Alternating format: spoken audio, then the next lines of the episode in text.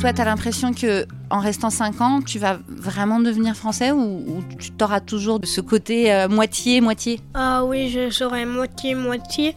Et aussi, maman, elle veut que je parle très bien français, mais mon accent anglais, il part pas. And uh, yes. Because uh, Tuesday I was not here.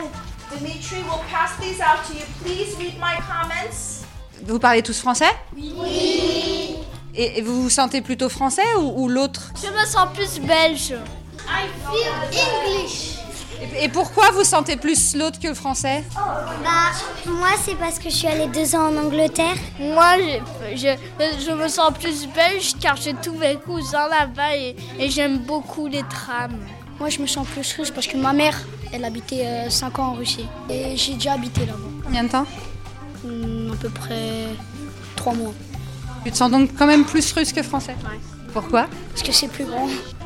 Le côté rigide serait donc un des problèmes.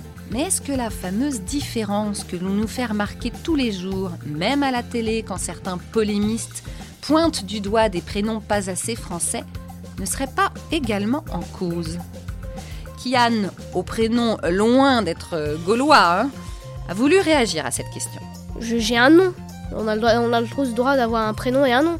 C'est gaélique, c'est pas du tout français. Mais s'ils aiment pas, tant pis pour eux, c'est leur avis. Moi, mon avis, c'est j'ai mon, mon prénom, j'ai mon nom. Si j'ai mon passeport français, je suis français.